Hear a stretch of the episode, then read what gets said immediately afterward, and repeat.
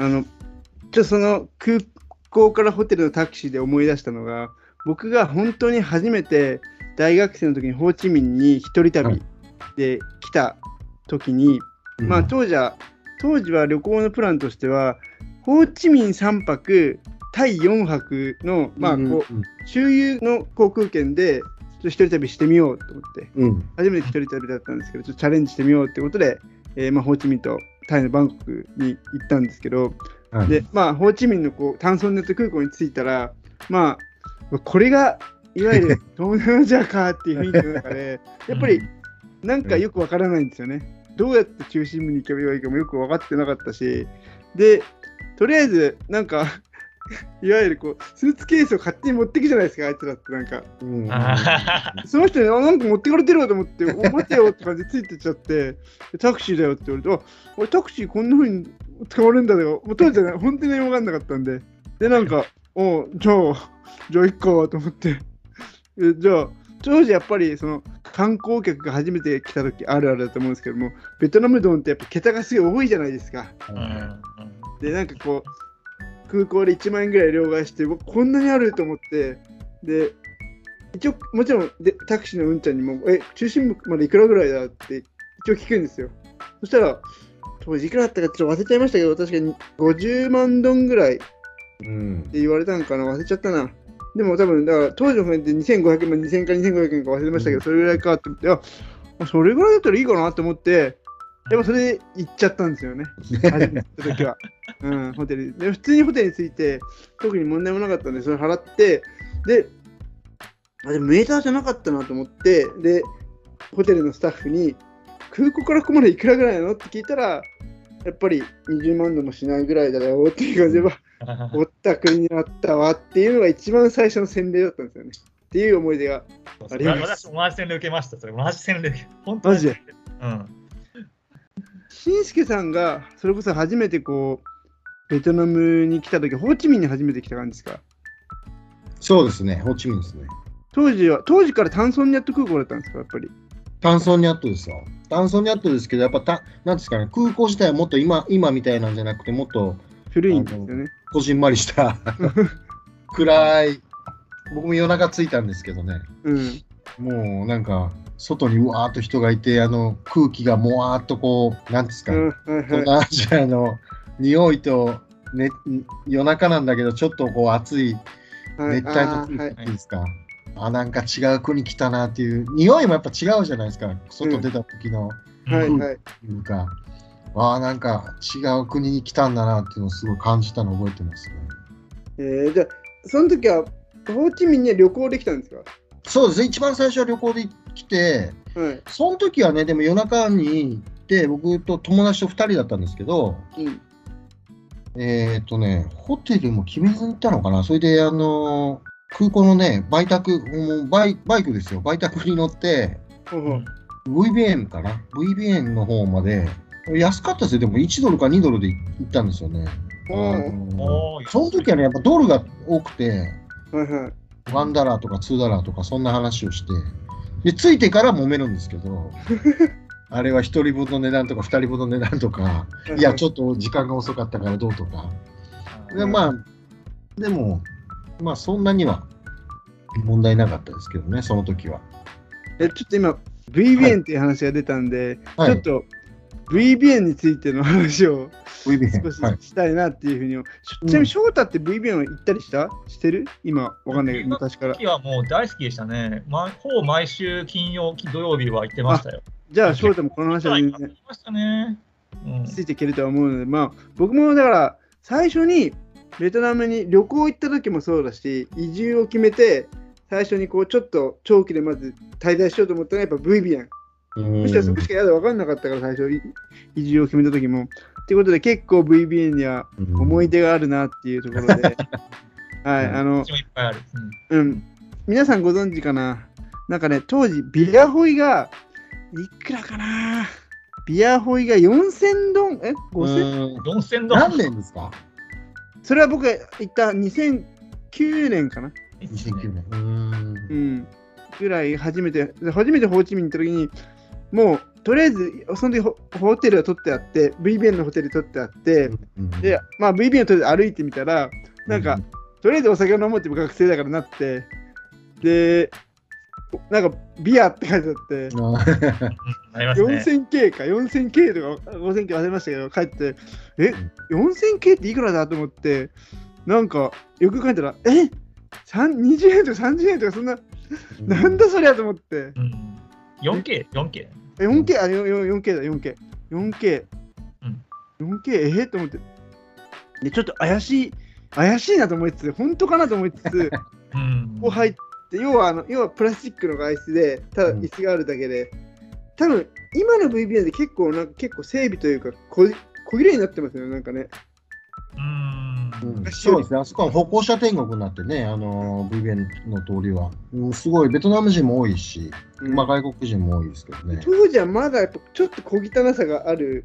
そこまでこう路上にせり出すい多分い今はちょ今っては分かんないですけど数年前に行った時はやっぱり結構路上にしっかりとこう椅子がきれいに並べてあって、でどで道路を見れるような感じでこう並べてあって綺麗な感じだったようん。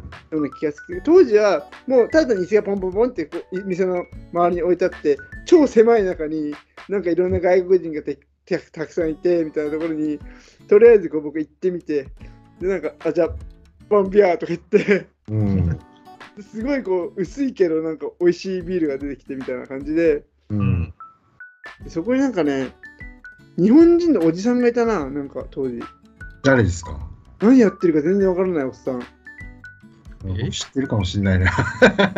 わからないわからないいやねその人別に大体住んでる人ではなかった気がしますよ、ああ、そうですか。うん、あでもなんか何何やってるもう覚えてないけどでもなんかまあ日本人ってことでやっぱ気を許すじゃないですけどいろいろ話を聞いてこういうことで来てくれて、まあ、結果にそういう人は別に全然悪い人じゃなくて、うん。うん、結構親切なおじさんで毎毎毎日行けば大体そこにいるようなおじさんで一応旅行で来てるとかなんとかうん。なんですけど、そういうのもあって、あとは、そう、あとは、結局そこのビアホイヤが僕結構気に入って、うん。滞在してる時しょっちゅう行ってたら、そこでそのベトナム人と仲良くなって、うん。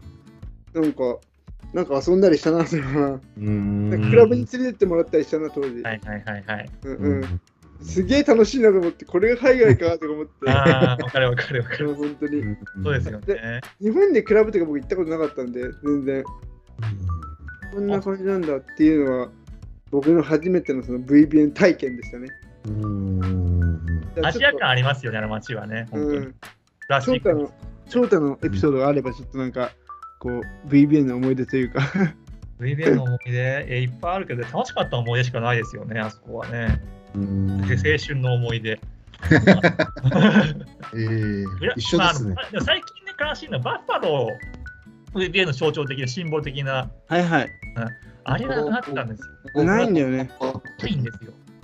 うん、一番あの VBN の中心にあるクラブで、それをそのバッファローのレレネオンを見ながらビール飲むのが好きだったんですけど、うんうん、最近それがなくなって、今でも今秋ビールなんですよね。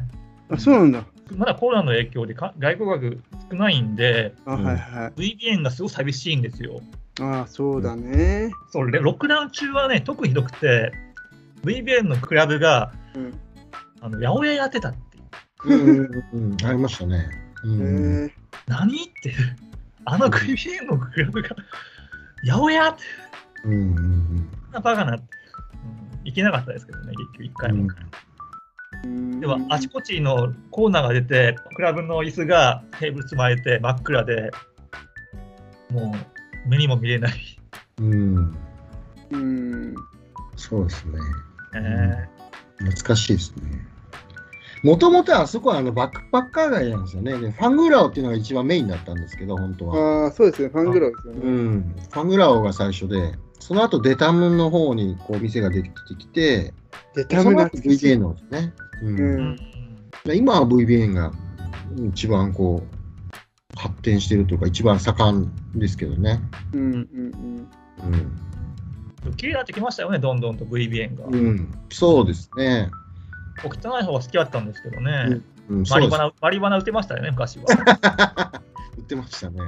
出ましたね。今でも売ってんじゃないの？もう今売ってるのかわからない。最近そこまでいかないけど。まあね、最近はちょっと行ってないからわかんないですけどね、うん昔はと、うん、悪いやついっぱいいましたね。それこそ、そう、僕はだから、初めてこう東南アジアに行って、いわゆるこう、赤ちゃんを抱えた女性がこう、うんなんかタバコのなんかこう、てかお土産とか売ってるってのも、うん最初は衝撃的でしたね、本当に。うん、あれもレンタルでね、貸すんですよね。あのそうなんかそういう話もね、多分このベトナムダダモレラジオの他の回でしっかり収録されてますよ。あーうん、あれもね。VBA 僕好きだったのが、あの、本屋おばちゃんだ本あをガイドブックをガイドブッ。クとかね。売るおばちゃんはいはい。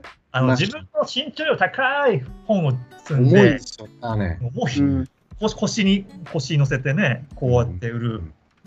ねあれ腰の角度すごいよね。すごいですよね。うん、あれ、うん、あれ、僕、あれ見て東南アジアがしましたからね、おお、すげえ。僕はあの本売ってる女の子とね、あうんのライター売ってる男の子の結婚式行きましたよ。僕最初に一番最初ベトナムで結婚式行ったらその二人の結婚式だったんですよ。ー、え？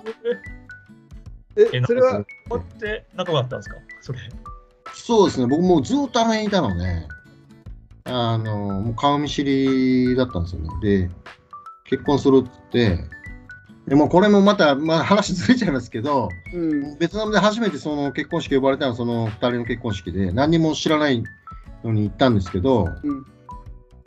えっ、とね、確か招待状もらって、うん、5時って書いて、5時半かな ?5 時半とか書いてあって、うん、でもちょっと前に行こうと思って5時ぐらいに行ったんですよね。はいはいはい。誰もいなくて、ああ。から7時まで待ったかな。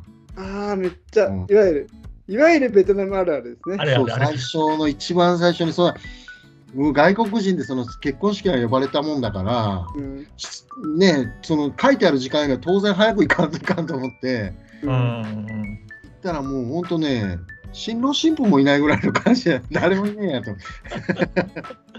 そう。あるある。だってそう本当に僕もだからベトナムで結婚式あげましたけどやっぱりこうやっぱり日本人の感覚としては一応それなんでベトナムの慣習があるとはいえちゃんとやりたいと思うけど、でも多分みんなも日本人の結婚式とはいえ遅れてくるのが当たり前だからっていう感覚はあるんだろうなと思ってそこの微妙なせめぎ合い自分の中での6時からスタートするって言って多分どうせみんな集まり始めるのが6時半ぐらいからだろうなみたいな考えはあってっていう。うんうんうん。結局そういうふうにしましたけどね。遅めに。いや僕も今はねもう7時ぐらいって分かるんですけどうん。その時はもう何も知らなかったんで5まあそれ時ぐらい行きましたね。うん。すみません、いいですか？はい。あの前の会社で、うんスタッフの結婚式があったんですよね。うんうんうん、で、同じように5時半から言われたんで、うん行ったんですよ。もう行ったうん5時半行ったんですよ。うんで、日本人の上司も行った行ったんですよ。5時半行ったし。うんで2人とも、2人だけやったんです。会場2人だけやったんですよ。上司と僕だけ。でスタッフが気を使ってビール出してくれたんですよ。うんあ飲んでください。うんうんで僕上司に気を使いながらビール。1時間ぐらい2人きりでもうじーっとすごい気まずいよ。でい 1, や時間ぐらいしかではもうワイワイがしてます。もう、もうこれこれをきっかけに、あ、もう30分以上遅れていこうって決めたんですよ。それ結婚式は絶対遅れていこう。そうだねうん、でそ次回で2回目のば別のスタッフの結婚式、30分遅れて行ったら、あら不思議。定時で定時で始まってました。あれ？いい話じゃんなんで？違うじゃん、話違うじゃんって。でこれ上司の子、お前何覚えてんだよ、お前って感じで。いや、だって前回あの苦い思い出があったかと言えずに、あまあ、俺が悪かった、すいませんでしたって、普通にもう。う んどうすればいいんでしょうね。